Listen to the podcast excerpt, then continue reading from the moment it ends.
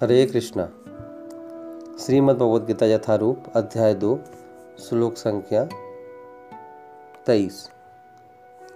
नैनं छिन्दन्ति शस्त्राणि नैनम दहति पावक, न चैनं क्लेदयन्ति आपो, न शोषयति मारुतः। यह आत्मा न तो कभी किसी शस्त्र द्वारा खंड खंड किया जा सकता है, न अग्नि द्वारा जलाया जा सकता है, न जल द्वारा भिगोया जा सकता है, या वायु द्वारा सुखाया जा सकता है। इस भगवत गीता के दूसरे अध्याय के तेईसवें श्लोक में भगवान बाईसवें श्लोक में शरीर की तुलना वस्त्रों के साथ करने के उपरांत अब आत्मा के चार विशेषताओं की चर्चा कर रहे हैं। और विशेषता विशेषता वस्त्र जलाए भी जा सकते हैं, वस्त्र काटे भी जा सकते हैं, वस्त्र भिगोए भी जा सकते हैं, वायु में सुखाया भी जा सकता है उनको। लेकिन, वस्त्रों के विपरीत आत्मा ना तो शस्त्र से काटा जा सकता है। छिंदंती शस्त्राणी, नैनम दहती पावक। न अग्नि से जलाया जा सकता है और न ही पानी में भिगोया जा सकता है, ना ही वायु में सुखाया जा सकता है। तो जिस प्रकार से वस्त्रों का स्वभाव पिछले श्लोक में कहा गया, अब इस श्लोक में वस्त्रों के विपरीत आत्मा का स्वभाव बताया जा रहा है। और साथ ही साथ भगवान आरंभ कर रहे हैं कहते हुए, नैनम छिंदंती शस्त्रानी शस्त्र से काटा नहीं जा सकता। तो शस्त्र से काटा नहीं जा सकता अर्जुन को कहा जा रहा है, क्योंकि अर्जुन शस्त्र विद्या में बड़े निपुण थे। वो एक योद्धा थे। तो भगवान अर्जुन को ध्यान में रखते हुए कह रहे हैं कि शस्त्रानी चीज़ शस्त्रों के द्वारा काटा नहीं जा सकता। अर्जुन की चिंता थी कि शस्त्र जो है उनसे भीष्म और द्रोण की मृत्यु हो जाएगी या, अन्य योद्धाओं की मृत्यु हो जाएगी। तो भगवान कह रहे हैं कि नैनम छिंदंती शस्त्रानी कि शस्त्रों से मारा नहीं जा पाएगा। तो भगवान कृष्ण अर्जुन को आत्मा के सनातन स्वभाव की ओर प्रकाश डाल रहे हैं। तो आत्मा सनातन है। भगवान भी सनातन है। भगवान का आध्यात्मिक जगत भी सनातन है। और श्रील प्रभुपा जी कहते हैं कि हमारा ये जो कृष्ण भावनामृत आंदोलन है, ये इन तीनों सनातन को एक साथ रखने का आंदोलन है। यानी कि सनातन आत्मा को सनातन भगवान के संबंध संबंध में सनातन धाम में रहना चाहिए।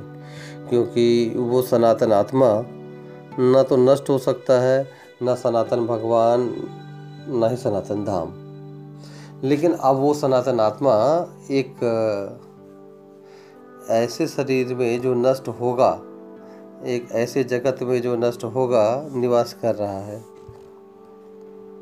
और ये इस आत्मा की सबसे बड़ी कठिनाइयों का कारण है कि वो सनातन आत्मा एक असत के संसार में असत के शरीर में निवास करता है।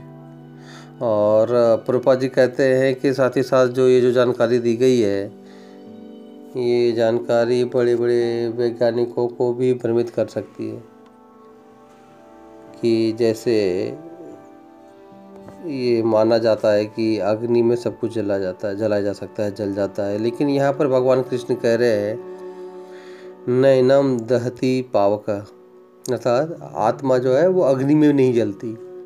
और इसीलिए आत्मा को सर्वगता कहा गया है। यानी कि आत्मा जो है, वो सर्वत्र सब जगह उपलब्ध है।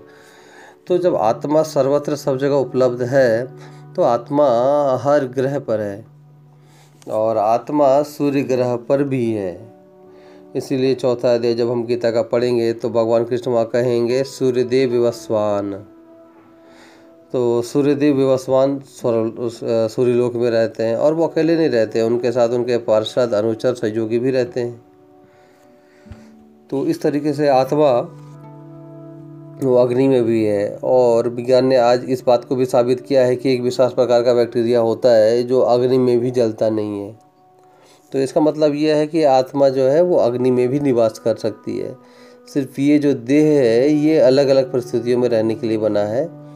अब कुछ देह जो है वो भूमि के ऊपर रहते हैं तो कुछ भूमि के अंदर, कुछ जल में, कुछ वायु में। तो ये जो चौरासी लाख प्रकार के जो शरीर हैं, ये पाँच महाभूत के बने हैं, पृथ्वी, अग्नि, जल, वायु, आकाश। ये इनके कॉम्बिनेशन हैं। और ये अलग अलग परिस्थितियों में निवास करने के लिए बने हैं। लेकिन इन पंच महाभूत के शरीर का स्वामी आत्मा, जीवन, शक्ति, वो भगवान का अंश वो किसी भी परिस्थिति में रह सकता है। वो सनातन है, वो शाश्वत है। तो एक तरीके से, एक तरह से जो मृत्यु जो है वो शरीर की होती है, आत्मा की नहीं। और जो व्यक्ति इस बात को समझता है, जानता है, वो शरीर के बदलाव से शोक नहीं करता। वो इस आत्मा के स्वभाव में आनंद लेता रहता है और वो है आध्यात्मिक स्वभाव। तो इसलिए आध्यात्मिक जीवन हमारी, हमारे स्वभाव के अनुरूप है। और अपने स्वभाव के अनुरूप कार्य करने में हमें स्वाभाविक शांति और आनंद की प्राप्ति होती है। और यही है लक्ष्य आध्यात्मिक जीवन का कि हम इस भ्रम के जीवन को जैसे कि जैसे कि जैसे कि हम अपने इस शरीर को ही मान कर चलते हैं अपना, अपने स्वाभाविक जीवन को जिए। इसलिए भगवान की भक्ति करना, आध्यात्मिक जीवन जीना, ये एक स्वाभाविक जीवन है। और ये हर जीव इस बात को समझ सकता है। तो इसीलिए भगवान आत्मा के सनातन होने की, सनातन होने के ऊपर ये प्रकार डालते हुए कह रहे हैं कि हमारे समझने के लिए उदाहरण दे रहे हैं कि इसे शस्त्र काट नहीं सकेगा, अग्नि जला नहीं सकेगी, वायु इसे सुखा नहीं सकती, जल भिगो नहीं सकता।